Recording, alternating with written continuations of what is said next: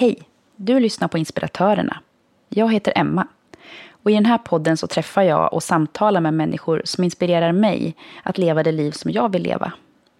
I mitt fall handlar det om att hitta min egen inre och yttre hållbarhet och lära mig av dem som har kommit längre än jag. För ett tag sedan så var jag i den lilla permakulturbyn Stjärnsund. Och det här är det fjärde och sista av fyra i en programserie om omställning. I det här avsnittet så pratar jag med David och Eliza Roxendal. De bor i ett tiny house på 25 kvadratmeter. Och vårt samtal kommer att handla om hur man kan skapa sig det liv man vill leva, det hårda arbetet som självhushållning faktiskt innebär och fördelar och nackdelar med ett liv på liten yta.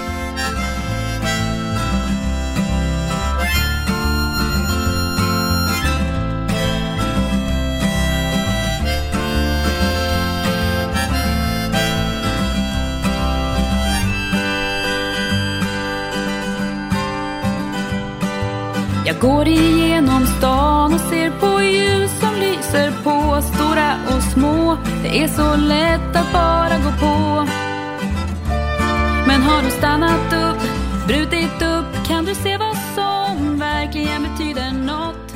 Har du lärt dig att säga stopp?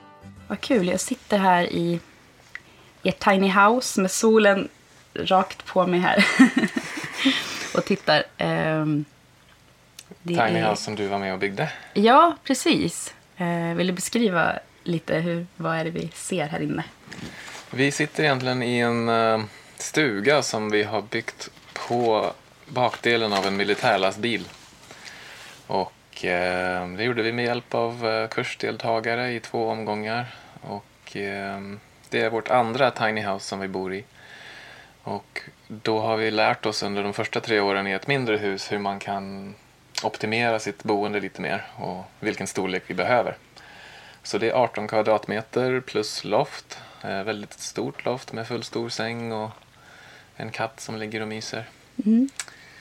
Eh, så det blir 25 kvadratmeter totalt. Så många tycker ju när de kommer in här att det känns större än vad det ser ut utanpå. Ja, faktiskt. Det är nästan ett fullstort kök. Vi har en hall, vi har trappor upp till loftet. Mm. Och loftet är nästan som sitt eget rum där man kan vara i fred. Mm. På vilket sätt har ni optimerat eh, från ert förra boende? Hur såg det ut då? Ja, några av de viktigaste grejerna var just det som jag nämnde. Att ha en hall som man kommer in i där man kan klä av sig alla smutsiga, blöta grejer och där hunden kan torkas av. Och att ha ett eh, större kök där man faktiskt trivs och gillar att laga mat. Mm.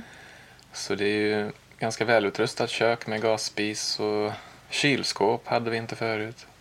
En fullstor ugn och eh, även en vedeldad kamin bredvid som eh, är vår värmekälla och eh, så kan man laga lite mat på det. Ja. Bor ni så här, uh, do you live like this uh, all year round? Yeah. Uh, I mean, it changes with the seasons. You don't have to make a fire, obviously, every month, but um, and it, everything changes as far as what we're eating with the seasons. So right now we're eating a lot of root vegetables from the root cellar, microgreens, sprouts, and chicken that we raised. Um, but then that changes in the spring where we start eating more wild greens, and then we start eating salad greens from the garden, and so and then it just keeps going. Yeah. So we definitely eat with the seasons. Um, so how how would you describe um, yourselves as uh, as persons or, or like the way you live? uh, David?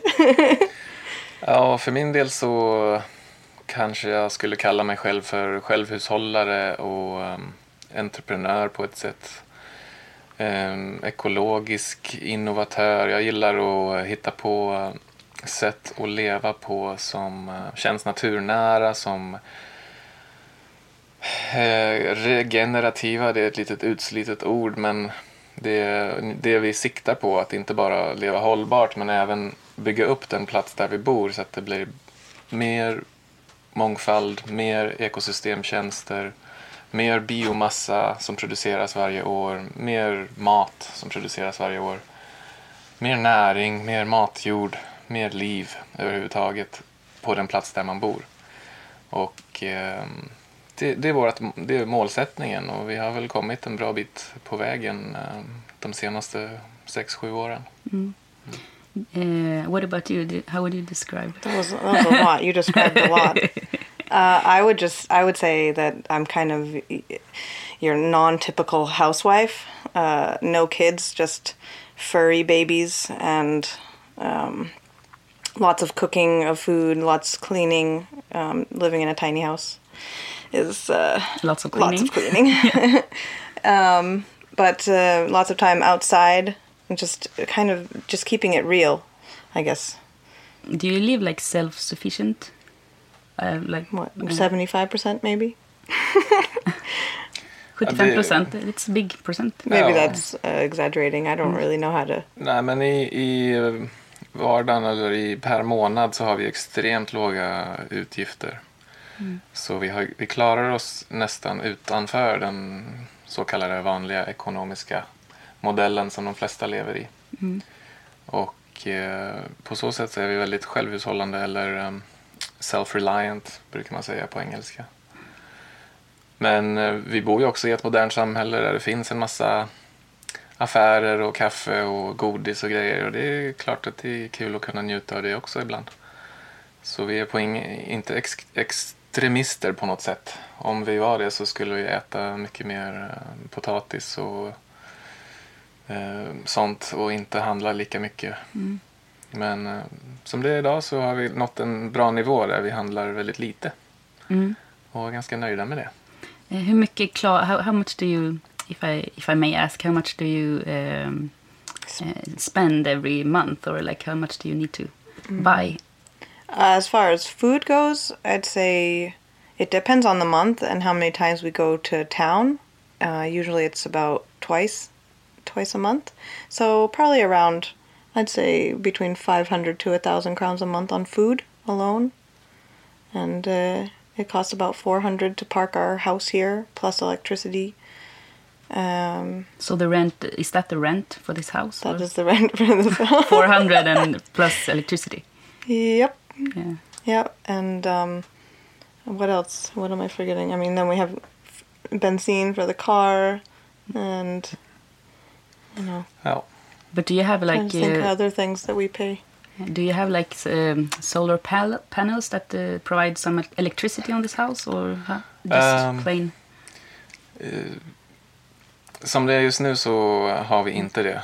Uh, vi har tagit ner dem för vintern faktiskt och nu håller vi på att flytta och bygger upp ett nytt solsystem på den nya marken vi har köpt. Mm. Ja, ni har köpt en, en mark också. Eller ja. en mark. en mark. Ja, en mark. Land, land. Vad säger man?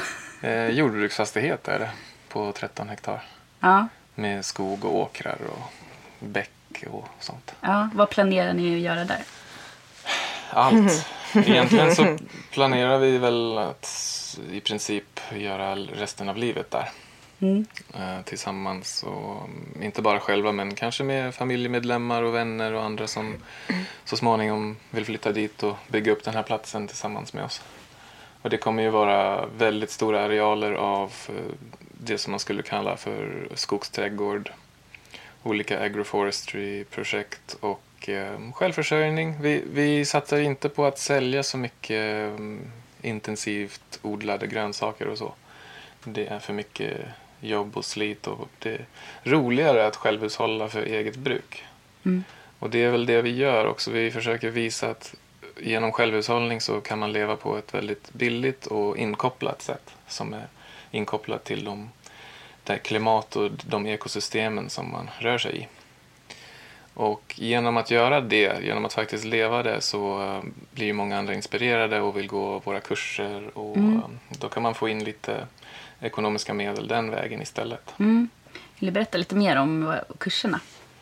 Ja, eh, ganska kul koncept. Man bara hittar på det man vill eh, göra ändå. Till exempel eh, odla svamp på stock.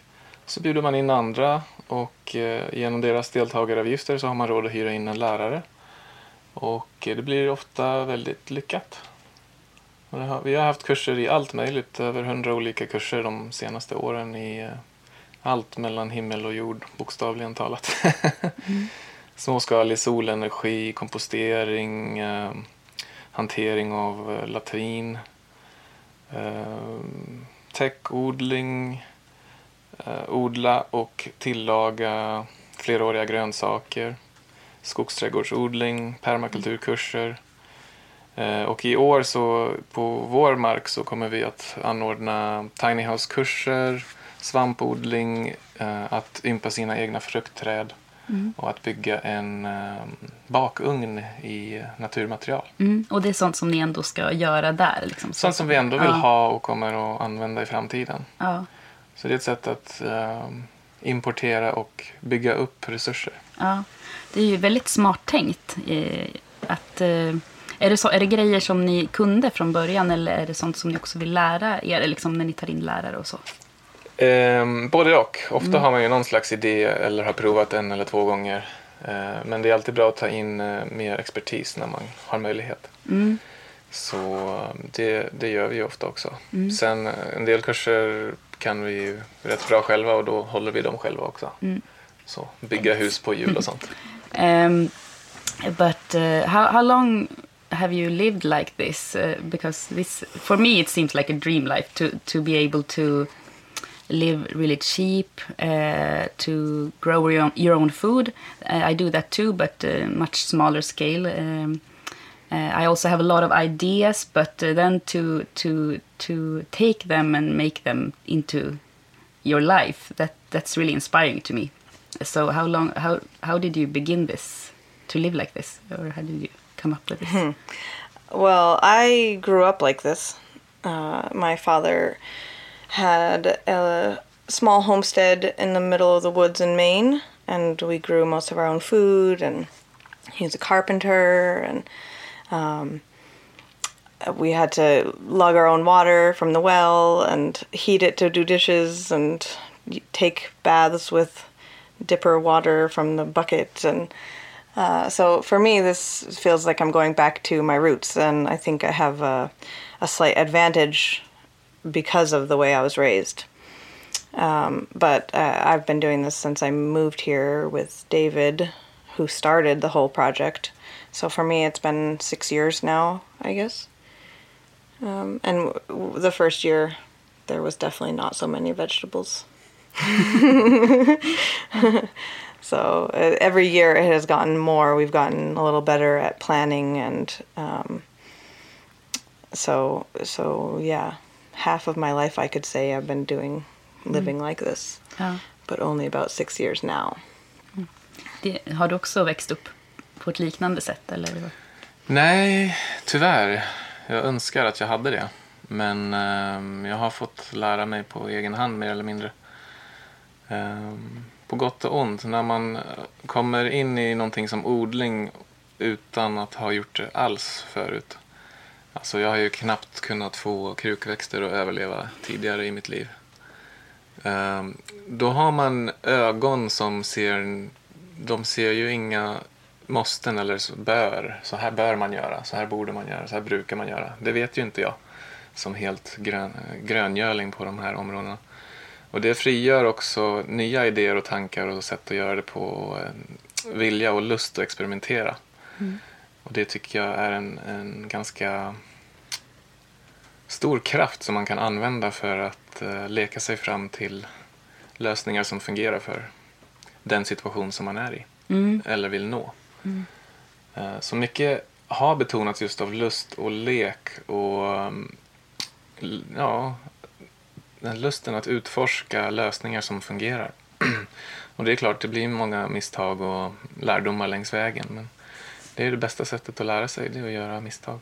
Jag har tänkt på det här mycket och massor i många omgångar. Och, um, för det det har varit lite ett mysterium för mig själv varför jag har, jag har lyckats hitta den här lekfullheten och även få ekonomi i det samtidigt.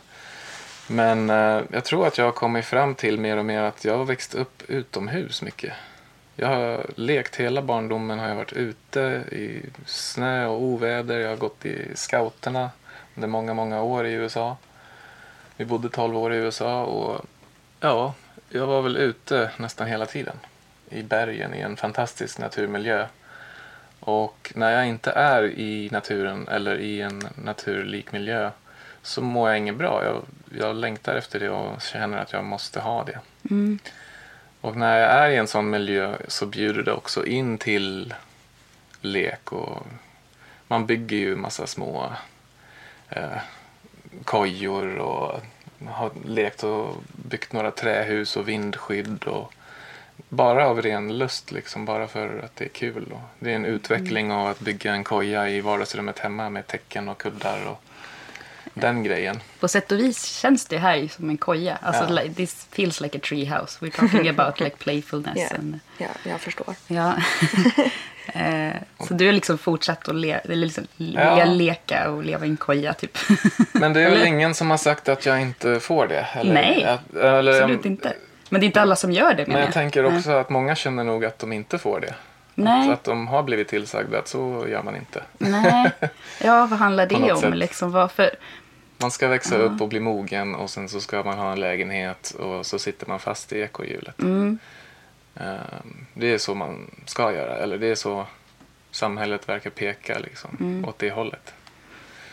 Ehm, Men så har det jag inte blivit, jag har inte fått det till mig så mycket i uppväxten. Det har inte funnits sådana regler för, så jag har alltid känt mig ganska fri att göra som jag vill. Mm. Is there pros and cons with this way of life or it's just pros? Or? I'd say it's mostly pros. Uh, there's a few cons, but nothing that would change my mind. You know, obviously, like I said, it, it I vacuum about twice a week, sometimes three times a week. But we do have a dog, and she doesn't take her shoes off when she comes inside. so, um, you know, and and the kitchen the kitchen is a fully functioning kitchen, but it's hard for two people to be in there, which actually to me is a pro because I like to be in the kitchen alone. So it gives me an excuse to kick David out or any guests that want to help. Uh, How is it to have guests in this, in this house, for example? Now your sister and, and her husband is here. yeah, and it feels nice to have friends and family come visit because they just ooh and ah about all the things we've done. So it feels feels like kind of bragging rights in a bit. Yeah, it's it's definitely definitely when you get inside, it's like ooh ah, you have to watch, watch everything. it's a lot a lot to take in. There's a lot going on. Yeah, I'm gonna take some pictures maybe for for the listeners. Yeah, absolutely. Uh, so, what are your are you are you gonna move to to your new land or what's the plan? Yeah, um, we well, it just snowed. It hasn't really snowed all winter, so we've been thinking any day now we could move. Uh, now we probably should wait for it to for the snow to go away a little bit. Um, but the plan is within the next month to to move this house, and the chickens in their own tiny house come with us. Um, not looking forward to that. Everything is going to have to come off the shelves and Oh yeah. come down on the floor and it's kind of it's very stressful to move tiny houses more for me david is pretty chill um, i'm like biting my nails and yelling and screaming and he's just calm calm david What's what what can happen? i mean it's just uh, anything could happen the tire could blow uh, it's something is too tall you know it's too tall to get under something um, too wide Uh, so you have to plan everything pretty pretty well. And then it's also thinking of the structure. David built it, so he knows more that it's a strong, sturdy structure. But when the house is, you know, you go over a bump and it moves, and you like think about the windows, and there's just I don't know. For me, it just feels like there's a lot of things. But I'm the worry, the worrier. He's the like I said, the optimist. so and it usually goes It's prob- fine it's, it's probably good that you you have both. Ja, most of the time. Sometimes it's very frustrating. How did you guys meet? Huh well, uh, we met when we were like about nine years old, I guess, Ah. Um, in Montana. My family lived there for a little while, or my mother moved us there for a bit, and um, uh, I was friends with his two younger sisters and used to go to his house and spend the night, you know, like you do. And David was the the cute, shy older brother that would peek around the corner at the love of his life that happened to be me. and uh, and then David can tell about when we reunited, I guess, as adults. Ja, 20 år senare så åkte jag till Montana igen och då var Eliza i Montana igen. Och eh, jag skulle åka och hälsa på vänner och åka skidor och ha det skoj. Och eh, skicka ut en liten grej på Facebook bara. Är det någon som vill hänga? Eh, och sen hängde vi där. Jag var där ett par veckor och så bjöd jag in henne till Sverige och så ville hon komma. And I said, yeah, I'll come. And he didn't believe me, but then. Ja, det är ingen som kommer när man bjuder in dem. Men Eliza kom. Men nu hakar jag upp mig på, är du blyg? Är du en blyg person? Jag har ju varit otroligt blyg. Ja. Eh, det, och det har jag väl kvar vissa men av. Eh, absolut. Ja. Men man blir ju lite mer, får lite mer skinn på näsan och ja. Så jag är väl mindre blyg men det finns fortfarande någon slags kärna av eh, introvert i mig. ja. Hur funkar det med, med det här sättet att leva och eh, alla kurser och allting som, som du har? Ehm, det blir ju väldigt intensivt. Kurserna är extremt intensiva. Och, ehm, men som allting annat kan man träna sig till det. Och ehm, jag tycker det är kanske det viktigaste jag kan göra i mitt liv som en slags livsuppgift om man vill se det så.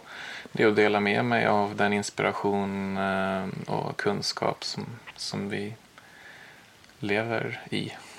Mm. Ehm, det tycker jag är det bästa man kan göra. Så Men hur stor del av, av året jobbar ni liksom med lönejobbar? How, Lönejobbar är ju någonting som knappt finns med i vokabuläret längre. Ehm, det är ju några timmar, strötimmar här och där. mm. Är det. Ehm, Men eh, vad menar du med lönejobbar? ja, jag har eget företag och Ja. tar ehm, uppdrag. Och jag gör musikvideos, jag gör um, foton, affischer. ehm, jag flyger drönare för folk både i permakultur, designsyften och i filmsyften. Jag bygger hus på hjul, jag snickrar, jag bygger möbler, jag bygger bluetooth-högtalare. Um, alltså jag gör väldigt mycket olika saker som jag tycker är kul att jobba med i mitt företag. Mm. Men faktiskt liksom avlönade timmar är inte många i månaden. Nej, Det är kanske upp till tio i månaden ungefär, timmar. tio timmar i månaden. Ja. Ja. Eh, And Is because- that between you two? Or? no, no, that's No? just David, and because he does so much that can bring in a nice income for us, and since we don't need so much of an income, it allows me to, you know, just sit around and do nothing all day. no, um, I don't think that's quite true. uh, but it does allow me to be able to stay home and take care of everything, like the the cooking and cleaning and taking care of the animals and, you know, um, keeping the house warm and gardening, growing the food. Um, and when you're taking vegetables out of the root cellar in the winter, um, it's you have to wash them and cut off bad spots, and there's a lot more work to prepping Yeah. the food, Yeah. um, which you don't always think about compared to when you buy something in a it's already cleaned in a plastic bag at the store. You just you know rinse it off and call it good. So it does take more time uh, to cook food uh, Yeah. when you're making it straight from the ground or or whatnot. So uh, yeah, we kind of looked at it as as if I get a job, then I'm gonna have to drive somewhere, and uh, I probably won't make as much money as David can make, and that time I wouldn't I won't be spending growing the food and cooking the food. So we'd be spending more money buying things. So it, it just makes more sense for for me not to have a job. And I am very okay with that. but but it's it's it, it is a big job to to uh, I also grow uh, Yes. grow my own food just in small scale and it's Right. a lot of work. How do you store it all? Like how do you keep? Right now, we have it underneath one of the houses here in the village, uh, where we used to live, um, in the root cellar. Uh, I mean, everything has different storage. Uh, like carrots, we put in sand boxes on the floor, and the potatoes are fine just in a in a tray, and um, and we freeze a lot of things. We have two big freezers, so all the meat goes in the freezer. Tomato sauce, uh, berries. We have a huge freezer just full of frozen strawberries, raspberries, blueberries, Oh, cherries. Um, so and that, and apples we store in sawdust. So it's all it, it's a little different. And some things you have to go through and pick out the Yeah. the bad ones. So part of being a grower of food, you end up usually eating the not so nice stuff all the time before it goes bad. So it's a little frustrating sometimes. You just really want to eat that perfect apple, but there's one that has a bad spot, so you have to eat that first. And then when you get to the other apple, it's already got a bad spot too. So Eh, förädlar ni, jag kan inte det ordet på engelska, förädla Ehm, eh, också? Eller Process. Förvarar ni mest? ja. Do you process or do you just store? Oh, um, we we did more, or I did more, um, like as you would say, canning of things. But when we bought the freezers, we I just started freezing more things because it's so much easier and quicker, and you don't have to worry about things going bad or, you know, the seal not working properly on the jar and. Um, but then you also have to worry about the power going out or something. Um, But that hasn't been a problem yet. And if if that did happen, then of course I would have to take everything out and and process it. We do a lot of fermenting. Um, That's one of my favorite ways of preserving food. Uh, we make like um, sauerkraut and kimchi and wine with a lot of the berries and, and apples and, and stuff. So fermenting is a huge way that we preserve our food too. Yeah. You should have a course in uh, in wine uh, making or something or something. Yeah, like that. if only- could- Inte med det. If only we like measured things and had any real science behind it. We're usually like, oh, a little bit of this, a little that, put some sugar in, and But if it yeast. turns out good, then Most- if it usually usually turns out good, then Most of the time. yeah, then maybe When it doesn't- go with the flow. David gets to drink the not so good stuff. Precis. Ehm, så vad är det mest att göra nu? Liksom, what's, what's, uh, how was it usually a year look, looking? Eller hur ser ett år ut liksom, i ert liv? Maybe you say your Ja. side and I can say mine. Vi, vi kompletterar ju varandra rätt bra i de områdena som vi tar på oss. Så, att, ehm, så vi gör ju ofta olika saker. Ibland ses vi inte överhuvudtaget under dagarna. Och så träffas vi under måltider och till kvällen. Ehm, och jag är, när det är vinter så ska det ju vara en tid av mer avslappning, ehm, läsa böcker, kanske planera trädgården till nästa år, laga verktyg, fixa redskap. Men ehm, för mig eh, blir det också en tid att göra allt som jag inte hann med under sommaren. Ehm, fixa saker, bygga saker, mycket i verkstaden och håller på. Grejer och snickrar och donar. Nu har vi precis byggt en elfyrhjuling till eh, Eliza som hon ska få glida runt på på nya fastigheten. Ja, kul. Eh, Sådana saker är jätteroliga att göra på vintern. Då har man också lite mer tid att, eh, att leka med, med sådana projekt som inte hinns med när det är väldigt mycket fotosyntes som driver ehm, allting. När solen är framme, det är lite varmare eh, temperaturer, då måste man bara försöka hänga med i säsongerna. Och då, det handlar ju om att trädgård, markberedning, eh, mycket, vi jobbar ju väldigt mycket med bioorganiskt material och bara ösa det på marken på olika sätt. I täckodling och kompostering och så vidare. Så där handlar det mest om att jaga, jaga säsongen på alla sätt vad det betyder. Och sen när det blir höst så eh, faller äpplena från träden och då blir det dags att musta äpplen. Så det, det är den ena grejen efter den andra hela säsongen. Och då är det bara att hänga med i, i det naturliga flödet av sakerna som händer. Sen stoppar man ner allt i källaren och i förråden och frysen och så blir det vinter igen så får man andas lite. Ja, är det mycket? Det låter ju som att det är mycket jobb. Liksom. Det är väldigt mycket jobb om, man, om man ser det så men eh, ja, jobb slash lek måste man ju ändå kalla det. Eh, och man kan, om man, det är sällan som det egentligen är en kris på riktigt om man väntar en dag till med det där och tar det lite lugnt om man behöver det. For me, in the wintertime, like I've said, it's the cooking and housework and firewood. Um, I do a lot of reading as well. it is my downtime, so um, I get to relax a little bit and just kind of um, start fresh or, or relax so I can start fresh again in the spring because that's when it really starts to be especially physical work for me when we start planting and now in our new land we have to start completely over and make new garden beds and uh, get all the all the seeds in and um, we'll we'll be doing a lot of new things there. So lots of physical hard work. Um, so right now in the winter it's nice to just rest my body sometimes do some yoga um, and eat lots of good food get kind of fat hibernate. Summertime. yeah right? Uh, summertime we'll be doing um, i'll be managing airbnb. We'll be renting out our old tiny house which is eight square meters um, which is kind of a big hit on airbnb. So that takes a lot of time too.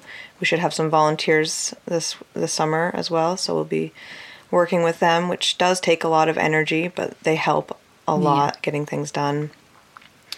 Um, we'll probably have some quite a bit of visitors too, just coming to see what we're doing and um, you know taking care of all the all the plants. And we plan to get ducks and geese, maybe some turkeys, just because they're really cute. You think? I d- in in a face only a mother could love. the sound. I yeah, guess. the sound is what's really cute to me, but. De är extremt sociala också. yeah. Um, so uh, you know, and of course, swimming every day. Um, take a dip in the lake, or now we're gonna have to build a, a little swimming hole somewhere in, on our land. Are you have is that a replacement for a shower or do you have you don't have a In- shower in here, right? In the in the warmer months, yes, and um, on the new land, we will build an outdoor shower. Uh, eventually, the the plan is to have something inside as well. We also have a outdoor bathtub. Oh, I don't know if you saw that when you're here, Yeah. which is wood fired, and um, it's it's really nice, and that you can use all year round. How does that work or do you Det är väldigt enkelt. Man gör en eld under ett badkar så blir det varmt. man kokar, kokar sig själv? typ? Yeah, exactly. Ja, det kan vara smart att Man låta har inte elden ja, slockna lite när man, innan man hoppar i. Ja. Uh, we've gotten pretty good at um, getting it to 40 degrees. 41 is, my, I like 41. He likes 40, 39. So he gets second bath after me. That's not the only reason. But, uh, so we'll we'll be making another one of those on the new land. Yeah. David plans to build a big one that two people can fit in, which sounds romantic. Are you planning on building like an extension of Stjärnsund or like a Mm, no. community? No.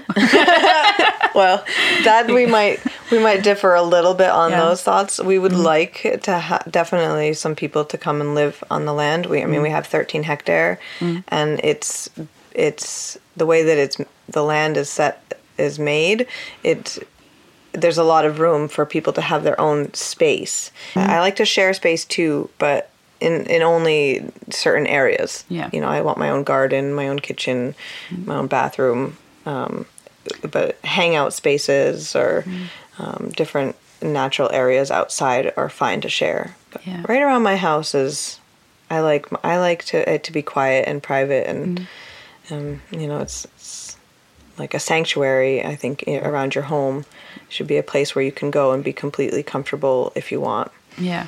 När man kollar utifrån på Stjärnsund så verkar det ju väldigt idylliskt. Man lever tillsammans, man odlar ihop och man har kurser och allt sånt. Eh, men eh, hur får man det att funka i praktiken? Liksom? För det, det, det är klart det blir konflikter, men Ja, hur ska man leva ihop jag liksom, tror att samtidigt funka, få det funka? jätteviktigt att just som Eliza var inne på att, eh, att begränsa sig till de alltså, områdena som är privata och områdena som är gemensamma. Om man kan definiera det och ha tydliga gränser så blir det lättare att hantera. Everyone everyone has different ways of and ideas of living.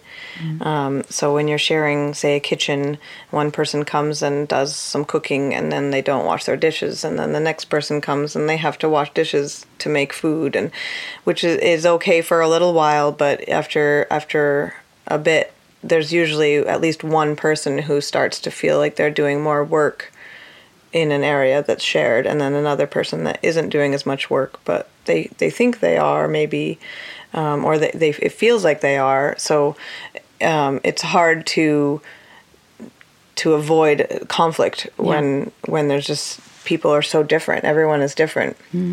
So um, that's how we've kind of slowly started to have our own space our own tools garden tools. We used to share all that in the beginning.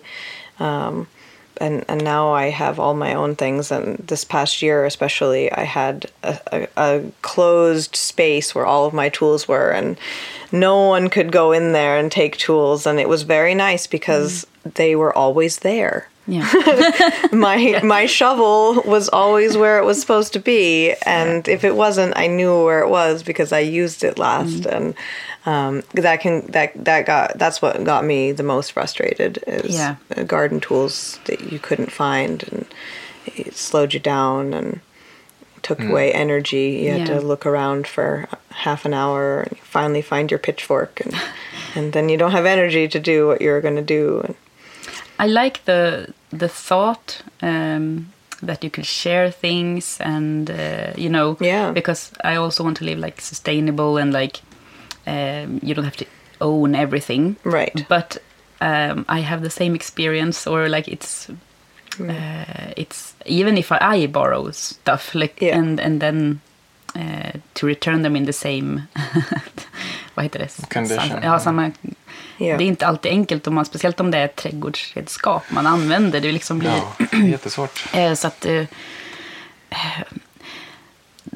to live sustainable in all parts of, of your life is it's quite hard, I think.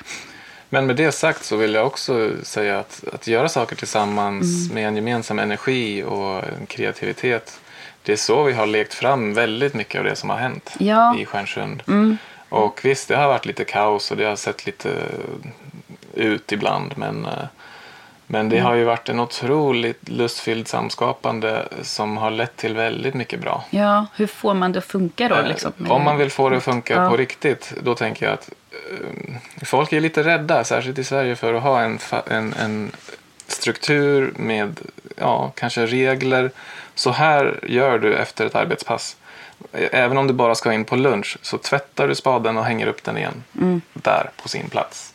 Har man sådana grejer och, och en sån struktur redan finns på plats. eh, Då alla nya som kommer de ser att jaha, de har en struktur. Den kopplar jag in mig i. Om det inte finns, då blir det förvirring och kaos. Um, så att ha någon slags struktur, överenskommelser, att så här vill vi ha det. Även om det svider lite att man måste tvätta spaden tre gånger per dag. Så um, jag tror att det är så man, man gör framsteg tillsammans. Att ha både en bra ledarskap, målsättningar och um, någon slags verktyg för att kommunicera med varandra så att man kan hantera konflikter på ett eh, konstruktivt sätt. Hur kom ni fram till det? Är det sånt som har kommit eh, under resans gång med regler, alltså lärdomar, eller har ni haft det liksom från början? Ja, vi har ju provat massa olika eh, saker. Ehm, vanlig demokrati, sociokrati, konsensus. ehm, eh, och det saknas oftast engagemang från gemene man att verkligen ge sig in och för, förstå de här olika beslutsfattande processerna. Så det har ju slutat istället med att alla i princip gör sitt eget faktiskt. Och sen så ses man ibland under ordnade förhållanden när någon är värd och alla kan komma dit och hjälpa till en dag. Så vi kör små projekt istället. Gemensamma dagar här och där istället för att göra allting gemensamt hela tiden. Eh, vad skulle ni vilja skicka med lyssnarna om det är någon som längtar efter att leva mer hållbart och göra någonting eller leva mer självförsörjande? Eller har ni någonting, något tips där ni själv började? Ja, men jag var ju faktiskt datanörd i nästan 15 år och satt på arslet mest hela tiden. Jag tryckte på knappar och stirrade på pixlar. Eh, Det var ett bra sätt att reta upp mig själv på så att jag blev så arg på mig själv att jag i princip är allergisk mot det nu. Så mycket av det jag gör är nästan eh, revansch på mig själv att jag har satt så länge framför datorn. För nu älskar jag att jobba hårt med kroppen och bygga saker i fysiska världen och sätta ihop grejer och se ett fysiskt tredimensionellt resultat som man kan ta på. Som kan stå över tid. Eh, både när det gäller eh, buskar och träd och sånt som växer och man får följa deras utveckling år efter år efter år. Eh, och få mer och mer skörd förhoppningsvis. Sådana processer är jätteroliga och organiska. Ehm, men som i Elisas fall och även mitt fall på ett sätt att ha, låta sig bjudas in av någon och se hur de gör. Besöka folk som redan håller på och kanske ge en hjälpande hand. Kom, gå som volontär någonstans. Då lär man sig om det är någonting som man gillar eller inte. Eh, Man lär sig också lite mer om den världen och det finns inget bättre än att faktiskt bara göra det. Så om man kan göra det tillsammans med någon annan som verkar inspirerande ehm, så har man tagit steget från att tänka och prata om det till att göra något. Och eh, ibland blir man fast och gifter sig och bygger tiny house. Och, eller så bara spinner det vidare av sig själv nästan. Ehm, och det finns alltid någonting, tänker jag, hos de flesta, även om de inte lever så nära naturen eller särskilt hållbart, konsumerar mycket och så. Det kanske finns någonting som man tycker är roligt, som man kan börja med. Mm. Man kanske vill ha eh, mer groddar hemma. Så kan man testa det, grodda lite mer. Mm. Eh, man kanske vill ha en solros på balkongen. Eh, ja, men gör det då. Just do it. Ja, Ja. börja någonstans. Och sen det absolut viktigaste som är också väldigt svårt av någon anledning verkar det som. Det är att spendera mer tid i naturen. Det är A och O för, för särskilt barn, de som, som förhoppningsvis inte bara fastnar framför en iPad hela livet. Men att man kommer ut och är och vistas i naturmiljöer. Och jag menar inte stadsparken heller. Jag menar där man hör vilda djur och fåglar och ser vilda växter och känna och smaka på vad de kanske sover över någon natt. Genom att leva eller vara i naturen många timmar om dagen helst, men i alla fall spurtvis ibland, så får man en kontakt och så får man också en förståelse för vad det är som vi håller på att gå miste om som människor i världen idag. Och eh, att bara vara i naturen, det tror jag är jätteviktigt.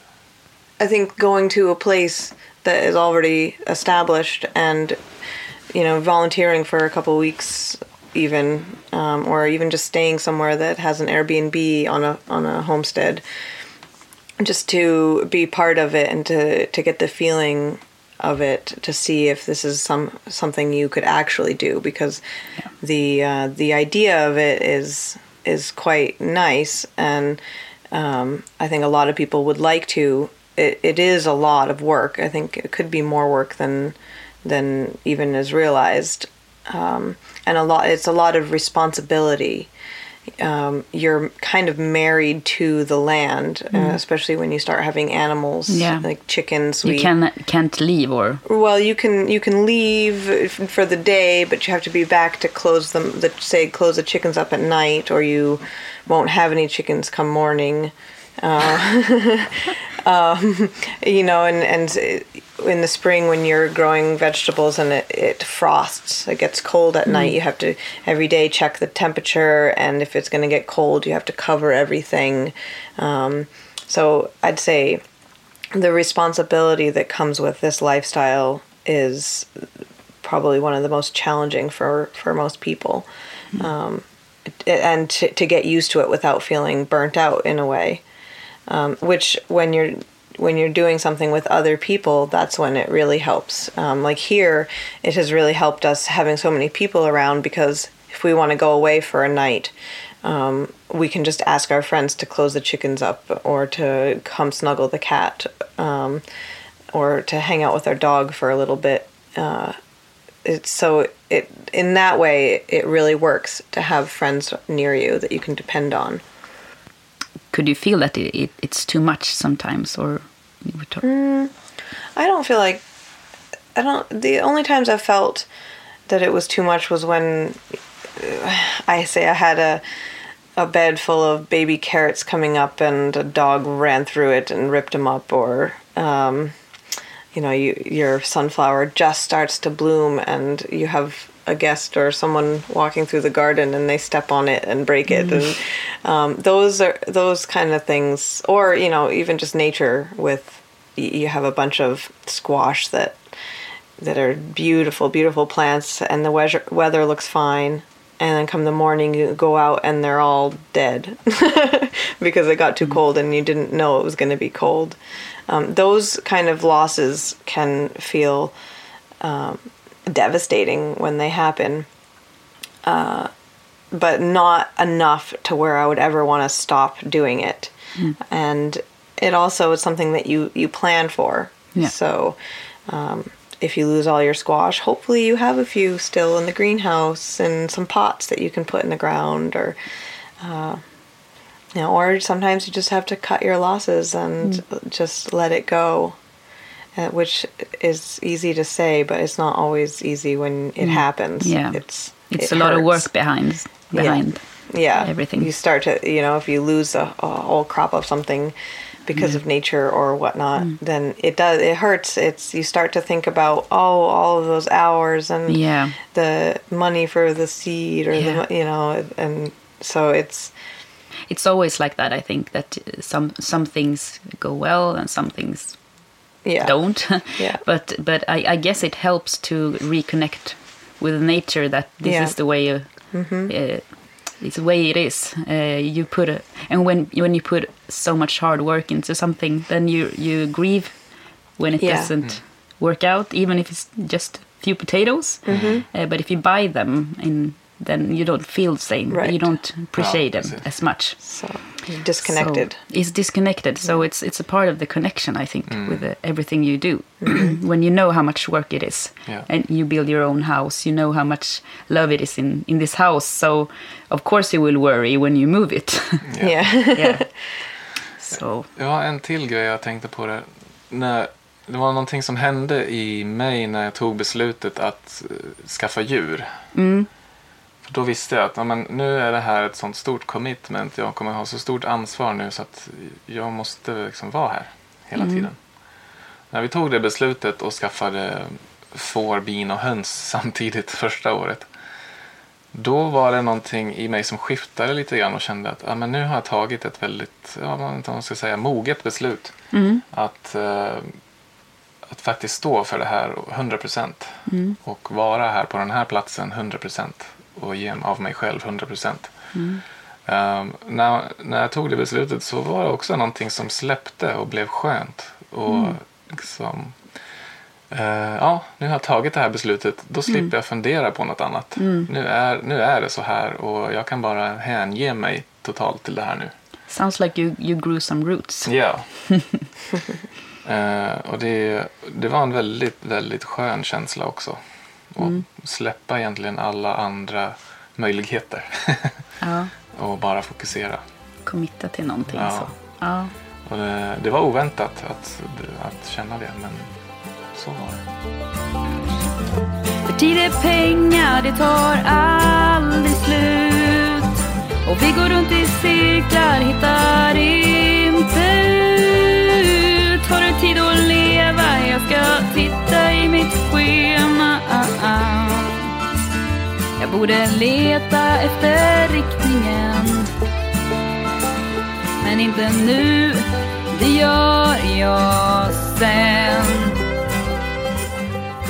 Sociala medier heter vi inspiratorerna.podd. Har du tips på spännande gäster eller ämnen som inspirerar dig? Eller är intresserad av att sponsra podden? Hör av dig. Tack för att du lyssnar.